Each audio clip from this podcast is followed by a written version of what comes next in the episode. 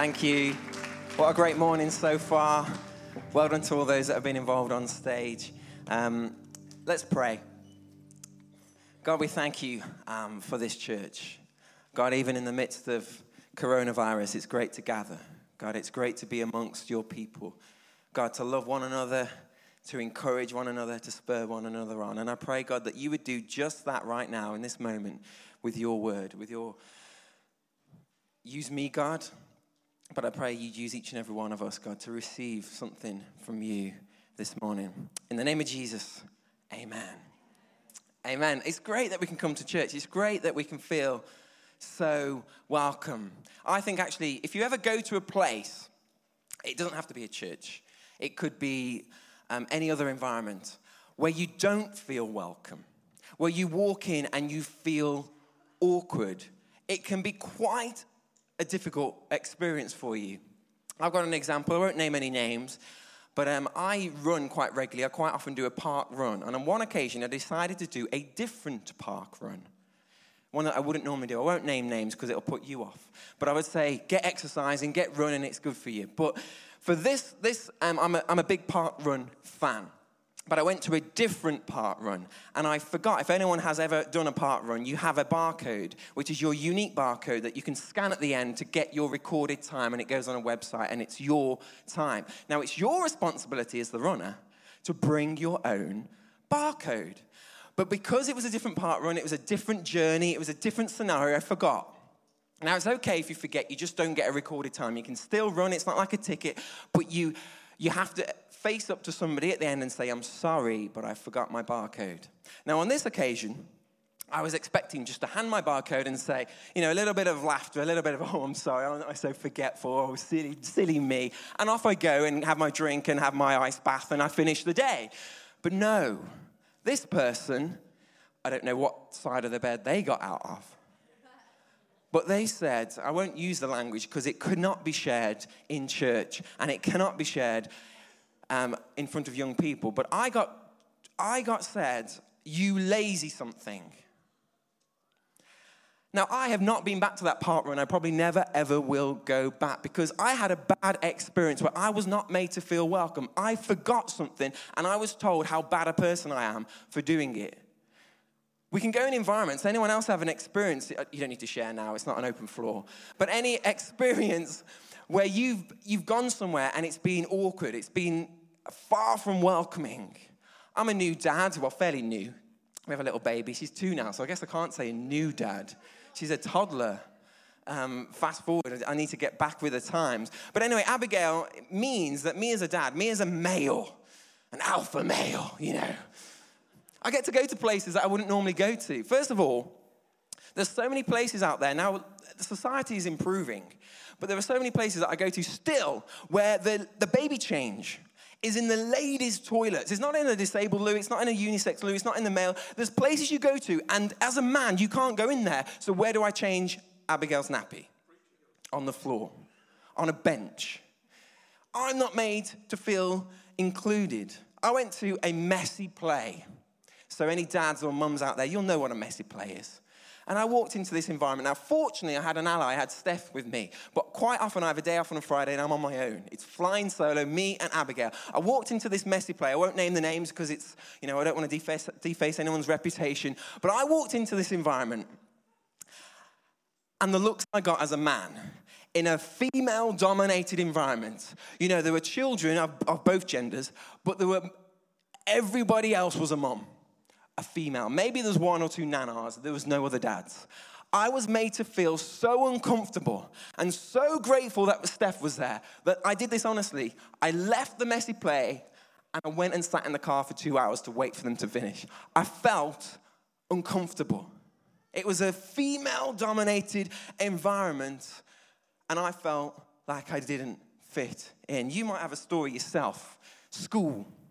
I was in top set maths for three weeks before I was demoted to second set. I didn't fit in math. I didn't fit in textile class. I didn't fit in cookery class. It wasn't my thing. You probably have your own scenario or your own story. What about as a Christian, the Christians in the room? Have you ever been in an environment where you just think, I don't want to be here?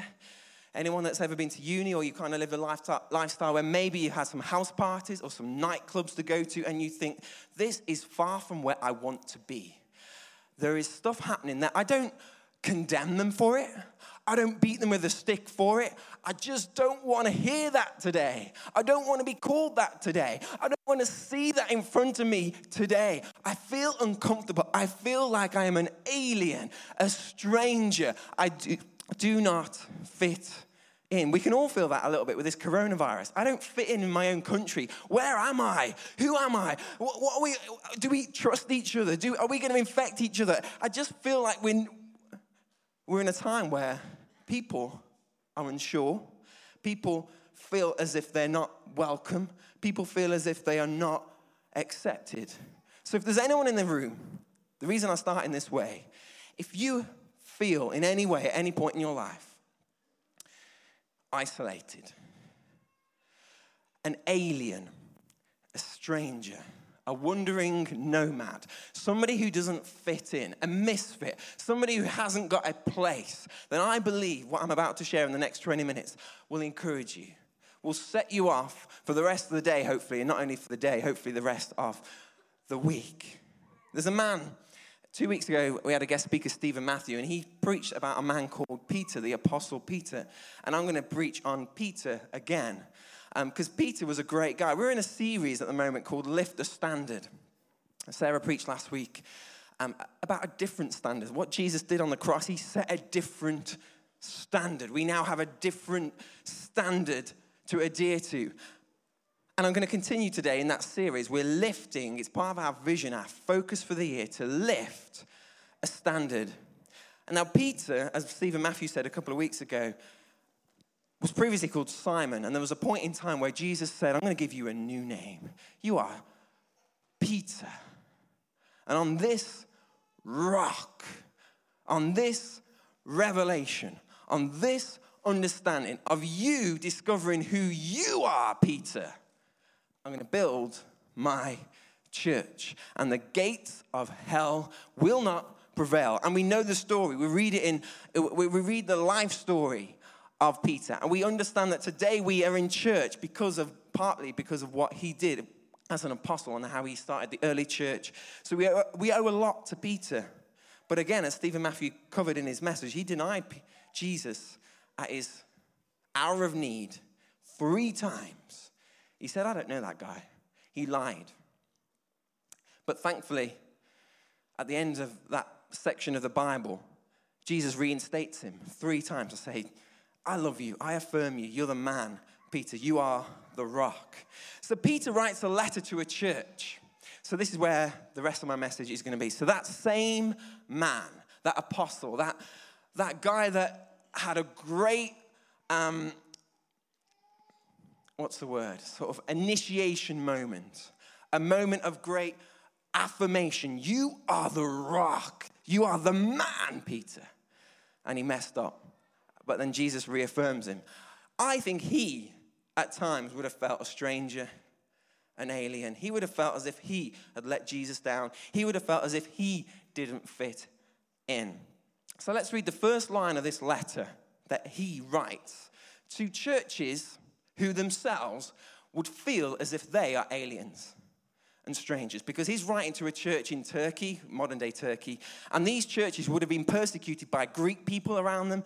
They, would have been violently and verbally persecuted by the Roman people around them. They were people who were oppressed and hurting. They were new churches. They were new people to faith. They were struggling. And Peter's writing some encouragement to them. So it could be as if he's writing to you. If you are finding this coronavirus too much, if you're finding your life too much, listen, to what Peter says. This letter is from Peter, an apostle of Jesus Christ. I am writing, here's a great phrase for you, to God's chosen people who, like I've said a few times already, who are living as foreigners in the province of Pontus, Galatia, Cappadocia, Asia, and Bithynia. Just roll off the tongue.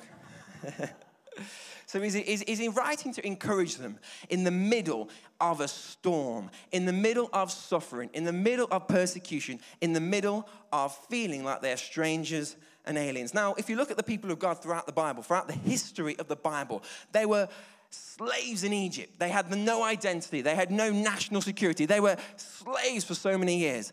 They then were wandering in the wilderness, wandering. They were nomadic people. They had no place to call home. Then they were, you know, they were exiled. They were, they were defeated in battle. Then they were exiled and they were sent from their own nation and they were scattered and dispersed. The people of God have a history of feeling like the outcasts, of feeling like the underappreciated, of feeling like strangers in their own country. I would say that's not too dissimilar sometimes to how life is still today. We as Christians, we feel as if we should be happy all the time. We feel as if we should fit in all the time because we're called and, and mandated and we're on assignment from God. We should have the, we should be the most secure people in the entire world, but it feels like we're on the minority at times. We feel as if we're the only person in our class who's a Christian. We feel as if we're the only person in our office who is a Christian. We feel as if we're the only person in the world who's a Christian. So thankfully, there's at least, you know, 200 others that we can call upon to say, actually, I'm not on my own in this. So this is where I'm coming to in my letter. Well, not my letter, Peter's letter, but in my sort of message this morning. And it comes from um, the letter, the, the, letter continues in, in chapter 2. I'm going to, uh, do I skim it? Yeah, I'm going to I'm going to read it all. Time is okay, 23 minutes.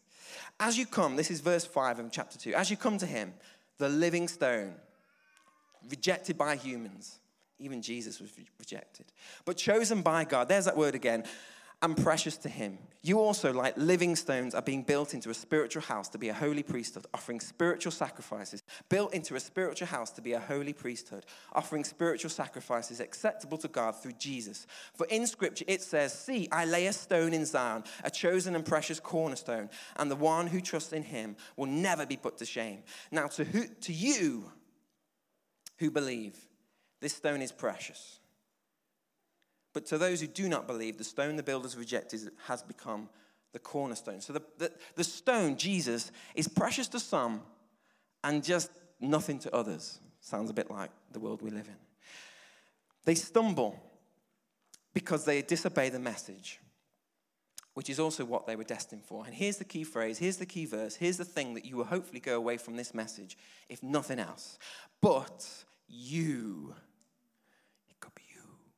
are a chosen people, a royal priesthood, a holy nation, God's special possession, that you may declare the praises of Him who called you out of darkness into His wonderful light. I think we've got an image on screen to summarize in case you want a, a take home message for today. If you were walking in here feeling like you don't fit in, you're lost and isolated, well, take this as a, as a, screenshot this or whatever you want to do. I'll send it to you on an email.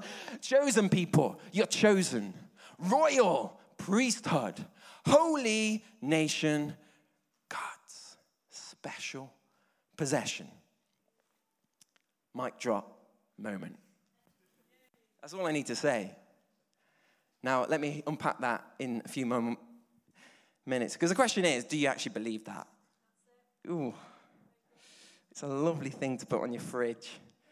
Ah, oh, you could add that as a screensaver or kind of like your Facebook profile kind of cover, cover photo, but actually, do I believe it? How actually, if you do believe it, how should I be living my life in light of this? Should I be living differently? Sarah talked about a different standard. Maybe I need to live my life differently. We'll read a bit more of the letter that Peter writes. Verse 10 of chapter 2. Once you were not a people. That sounds harsh, doesn't it? But it's true. They weren't. But now you are the people of God. Once you had not received mercy, now you have received mercy. So, with that in mind, we can't stay the same as before we knew that. I can't unknow that information. I can't now not know that I'm chosen. So I have to change how I live. I cannot stay the same knowing that that I am chosen. I'm a royal priesthood. It's easier to think negatively. It's easier to put myself down. I'd much rather do that. It's, I find that so much more easy than actually bigging myself up and actually saying, you know what, Ben, you're chosen. You're a royal priest. But I need to change something in my life. You're no longer rejected. You're no longer a slave. You're no longer insignificant. You're no longer unimportant. You're no longer unclean. You're no longer lost. Which leads me to my title, which is this Lift your standards. Lift your standards. Before I knew God, I'd accept anything. I'd accept anyone. I'd, I'd do anything for, the, for popularity. I'd, I'd, I'd want to feel accepted and loved.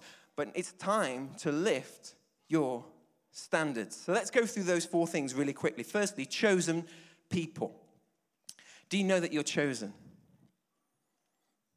Because Peter's writing to let me try and put this simply because of time. He's writing to Gentile people, which means these are people that weren't born Jewish. And if you know anything about Jewish history, the Jewish people were the children of God, they were the accepted, chosen people. He's not writing to them. He's writing to people that, have, like you and me, who are not Jewish, weren't born Jewish, who have converted to Christianity and found Jesus. He's writing to them and calling them. He has the audacity to call them the the outsiders, the insiders, the chosen people. No longer do you need to be born Jewish. No longer do you need to have a long lineage and, and you have to trace your lineage back to Adam. No longer, we're all chosen. We are all chosen people. In fact, Peter goes somewhat, he, he goes crazy with it. He actually calls us living stones. And if you know anything about Jews, they love the temple. He, he says, You're like the temple. You're part of the temple. The, the temple was so sacred, so holy, and you're like the temple. You're so good. He uses all this, this um, Jewish and accepted language to talk about people who are not accepted, who are outsiders, who are in the wilderness. He uses all this language to say, You are in the in crowd. You're on the team. You made the cut. You're not on the outside anymore. You're chosen. You might be suffering going through coronavirus. You might have a difficult time at work because you're the only Christian. But you're like the people of God, born, accepted, and chosen, called by name. You're included, you're on the team. Well done. Ephesians 1, verse 4 Even before he made the world, God loved us and chose us in Christ to be holy. He chose you before he made the world. It was as if I got to get my priorities in order, all my ducks in a row. Right, I'm going to make the world later. Firstly, I'm going to choose that person, I'm going to design that person, I'm going to handpick them and say, You're chosen. Then I'll make the world. You're a royal priesthood. I'm going to get on, if I have time, I'm going to get into this a little bit more in a moment, but you have a purpose. You have a job to do. Paul mentioned it a few weeks ago in one of his messages. You're the local priest now. When you go to work, it's even more kind of interesting now that we're talking about isolation and people being a little bit separated. We need to go to people. We need to be in our environments, work, friendship groups, neighborhoods, and we need to be the priests to the people, the people that go between man and God. We're the mediators. We're the people that that bring people to God. That's what the priests did. Not only, I like it, not only are you a priest, but you're a priest and a member of the royal family. You're a royal priest. You're not just a second rate priest. You're not just kind of like an entry level priest.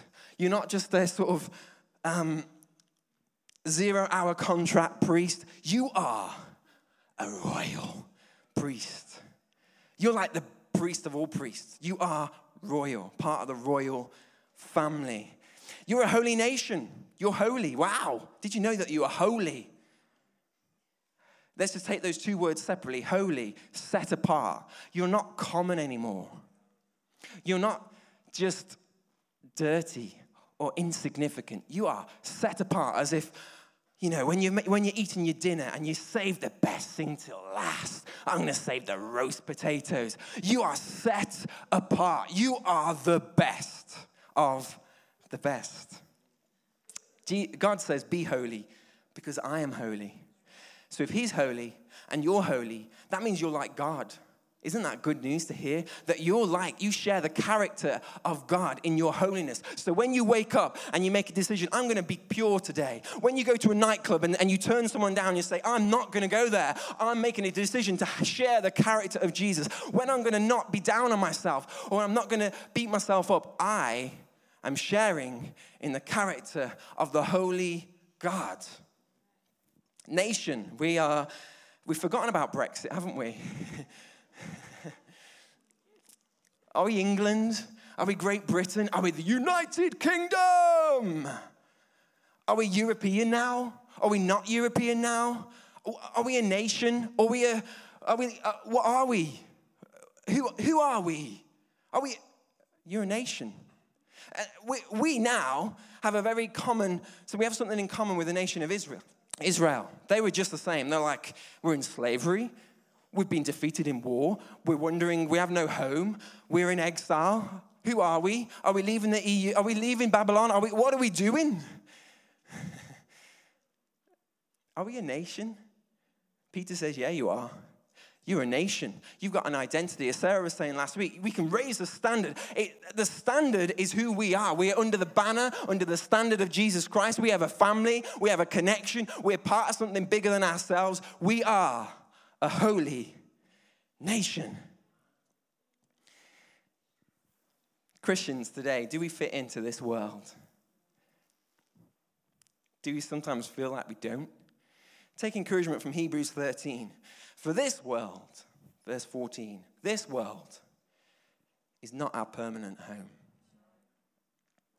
We are looking forward to a home yet to come. So if you feel like you don't fit in, you feel like I'm the only Christian in my office and it gets me down, it's okay. It's, a perm- it's not a permanent home. Now, that doesn't mean that you don't make a difference, that you don't be kind, that you don't sh- speak and share your faith and do what you can to see that see more people in your office and your school and your class saved and change and meet Jesus. But it's okay. It's okay. We, we, we don't actually fit in here. So if you don't feel like you don't fit in, that, that, that's, that's fine. We're not, this isn't our permanent home. There's a home that's, a, that's ahead in eternity in heaven. And then finally, the fourth one, before I just do a couple of things practical and then I finish and we sing. We're God's special possession. We belong to God. He paid the full price. Jesus paid his life he, on the cross. It was as if, okay, how much does Ben cost? How much does Rob cost? How much does his soul cost? Well, Jesus is going to cost you your life. It's going to cost you your blood poured out. It's going to cost you your broken body. It's going to cost you being punished for the, all the sin in the world. Okay, I'll do it. Jesus went to the cross. He paid for you. You belong to him. He has the, he has the deeds to your life. He, he has the keys to your home. He, you are his possession. Don't anyone ever tell you that you're not loved. You, you don't belong somewhere. You are God's possession. You're adopted into his family. So, how do we do? How are we going to practically, final kind of section in this message, how are we actually going to lift our standards? So, many of us in the room, and I still get guilty of it, I can have, and I've said this from this platform many times before, I can have verbal diarrhea and an offload to Steph, where I do I say things that are far from a Christian, a Jesus believing person should say. I say things bad about myself. I say negative things. I think horrible things about myself. I put myself down. But I need to lift my standards. If if if I'm a chosen royal priest, I need to lift my standards. So what do I need to do? A few things. And actually, Paul's I feel like today I'm just summarizing a few of the messages that have happened recently. it's just like if you if you kind of missed church the last eight weeks, just listen to this one. It kind of no, don't don't. on Vision Sunday, Paul kind of outlined five practical things that we as a church are focusing on. These things are kind of the, the skeleton structure, the, the DNA, the, the, the blood that flows through us. This is who we are as a church. This is what we're going to be doing this year. The first one, this is what you can do. So if you need to lift your standards, these are the sort of things that you need to be lifting. Firstly, lift your desire to pray and worship individually and together.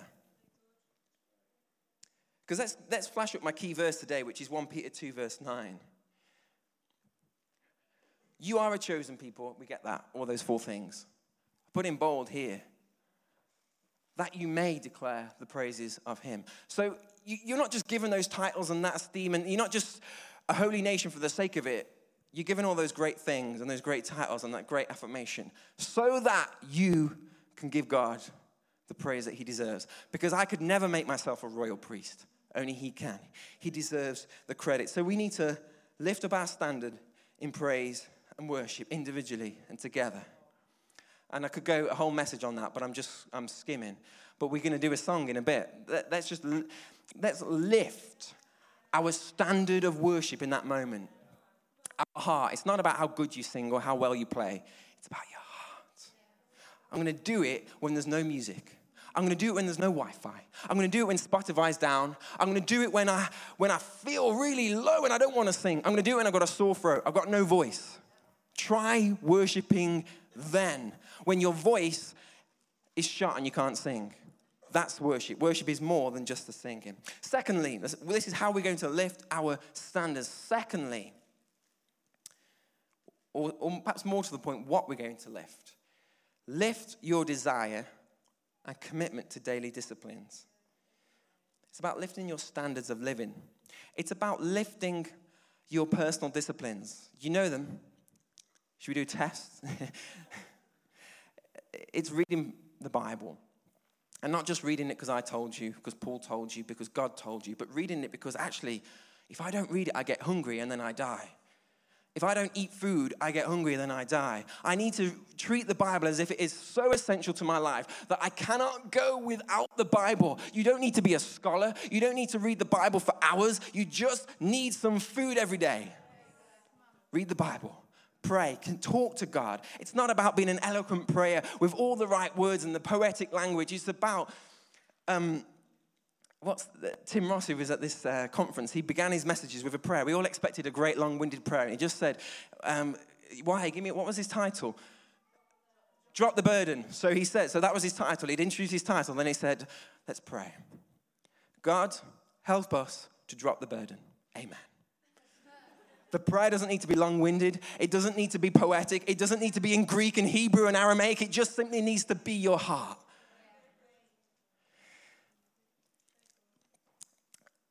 Let's read a verse again in this letter from Peter, verse 11. Wow, this is hard. Dear friends, I urge you, as far as foreigners and exiles, to abstain from sinful desires which wage war against your soul. I could write a list of things that we should not be doing, and I'm not going to do that. But you know, if there's something in your life that you should stop doing, commit to daily discipline. Your relationships, your integrity, your behavior, so it says there, some things war against your soul. So, what's good for your soul? I've mentioned a few prayer, Bible reading, worship at home. How about some solitude with no Wi Fi, with no data, with no phone, with no noise, with a white wall and no windows? Just silent. That sounds bliss to me. that sounds so good. Silence. Try it. What about just simple body stuff? Exercise, sleep, rest. These are good for your soul. Relationships, small groups, men. Don't debate whether to go to the men's breakfast. Go to the men's breakfast. Don't, don't, don't even question it. Just go, I'm, I'm going. I don't like these kind of scenarios sometimes, but I'm going because the men will do you good. Tim is speaking, he'll do you good. You need those men in your life. Ladies, you need the ladies in your life. You need each other. You need your small group. You need together, closeness, people. It's so essential. Thirdly, live your desire, a commitment to belonging. You're not alone. Isn't it great that we're family? Again, going back to that question I asked at the beginning, if, if you feel isolated, you don't feel part of something, you feel as if you're lost and wondering, and you know you belong to this family. You know that you have brothers and sisters who are looking out for you, who want the best for you. You're part of a God's family, His wider family, His eternal family. Isn't that good to hear? In verse 5, of the same letter I'm reading, chapter 2, it says, You also, like living stones, are being built into a spiritual house to be a holy priesthood. We're together. We are all stones. A few years ago, we had as, as, part of our focus for the vision, we're building a wall. We are together. These stones slot in together. We may rub each other the wrong way every now and then, but we are together. I'm so grateful that I can build upon some, you know, some of you, and you can build upon me, and I can sit next to you, and you can sit next to me. Isn't that good? I'm glad you agree. We're in this together. Let's commit to belonging. Let's lift our standard of belonging. If you don't go to small group, if you're in a small group but you just don't attend because you're casual, you're just not sure about whether you should go or you have, you're busy, I'm going to lift my standards this, this, this week. I'm going to go. If you don't normally go to the men's breakfast because you don't like cooked breakfast, or you don't like men, or you don't like church, or you don't like early mornings, 8.30, I am going because Ben said. No, because I want to belong. I want to be together. I want to be next to another stone. That stone will make me stronger. I'm going to stand on another stone. That strong stone will make me stronger. We're together. Commit to belonging. Wow. I'm so grateful for the church because Christianity will be so hard on our own. Oh, my days. I thank you for the encouragement that you give. Even probably when I put this microphone down and I go and do my, the rest of my day, you will encourage me. I know it. So thank you in advance. Well, if this message goes, if, if it's landed okay, maybe you think, actually, this is pretty rubbish. anyway. so I feel better when Rob says it's great, Ben, because I know I'm doing okay. I'm, my flies aren't open. I'm doing all right. So thank you for your encouragement. We're doing okay, guys. Fourthly, lift. How am I going to raise my standards? Lift my standards. Live your desire to discover and invest your gift in. I was, has anyone else in the reading plan read Leviticus recently? And you've read about how um, if somebody gets an infectious disease, they need to go into isolation for seven or 14 days. And when after that period of time they go to the priest and the priest says yes or no, doesn't that sound familiar to something that is happening right now? Have you ever read Leviticus and thought, wow, this is relevant today?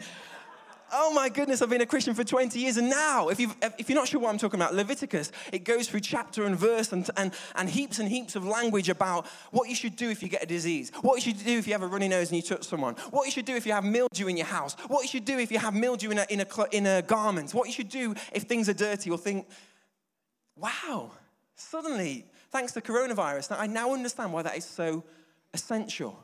Isolation, it's key.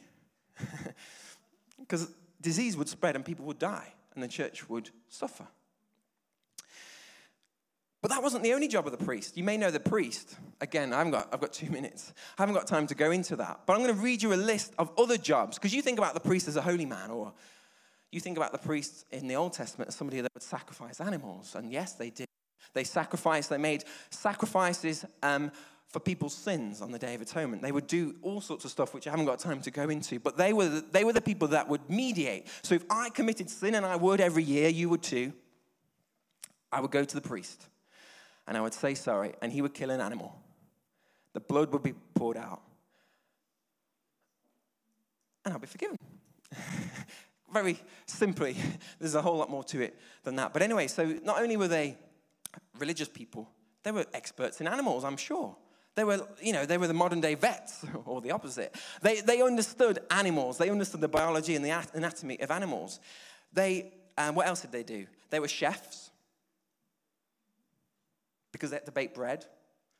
They were, uh, and, and they were bakers. They had to cook the meat, so, so they got their food from the animals that were sacrificed for people's sins. They ate the food. They were chefs. They had seasoning. They did all the stuff that Ainsley Harriott and other chefs would do. They, they were chefs. So you think a priest is a boring guy in the Bible with a beard. No. They're bakers, chefs, experts in animals. They were teachers. Any teachers in the room? They were health professionals, as I've mentioned. They were hygienists, so they were responsible for people's for people's um, bacteria and infections and, and, and all that kind of stuff. They were administrators. They were trumpet blowers. They blew the horn at certain times. Um, they were judges. I read this only two days ago. They were estate agents. They valued property. you thought priests were just boring old guys that were religious and they did stuff like that. But actually, when we're talking about gifting, this is the point I'm trying to make, and I'm nearly there. Let us invest our gifting. You might not feel like a holy priest. You might not feel like a particularly good religious boy or girl, but you might be a baker. You might be a teacher. You might be um, an educator. You might be a hygienist, somebody who works for the NHS, but you are still a priest because all that the priest would do is stand in the gap between the man and God. They would do what they do, but they would do it on behalf of the people. They would mediate from the people to God. You can do the same too. There's so much gift in you. And then finally, this is how I'm going to finish. Um, we're, we're, let's just, whatever I said about people coming on the stage, let's just do it all now because of time. but let, let's just get to the point where the fifth thing is this, and this is a good way to close, I think. Lift your desire to reach and impact your community. 2 Peter, verse 12 says, Live such good lives among the pagans that though they accuse you of doing wrong, they may see your good deeds and glorify God on the day he visits us. You're a royal priest. And people are watching you if you're a Christian, people are looking to you and thinking, let's see how they do in this difficult situation. Let's, let's see how the church responds to the coronavirus. Let's really scrutinize what the church of Jesus Christ does in a crisis. Let's look at the people who call themselves children of God. Are you ready to lift your standards because people are watching? They need to see you lift your standards, lift your forgiveness. If you don't forgive people, how can you expect somebody who doesn't know Jesus to forgive people? And if they don't forgive people, they won't be forgiven. And if they're not forgiven, they'll go, they won't know Jesus.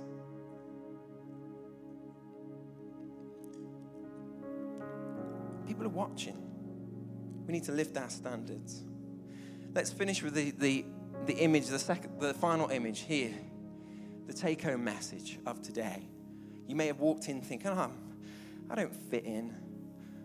I haven't got a purpose. I have no gifting. I can't bake bread. I can't teach. I can't be a priest. Or maybe you do you believe these and you think, but I don't really live like it. Maybe it's time to lift your standards. Because you're a chosen people. You are a royal priesthood. You are a holy nation. You are God's special possession.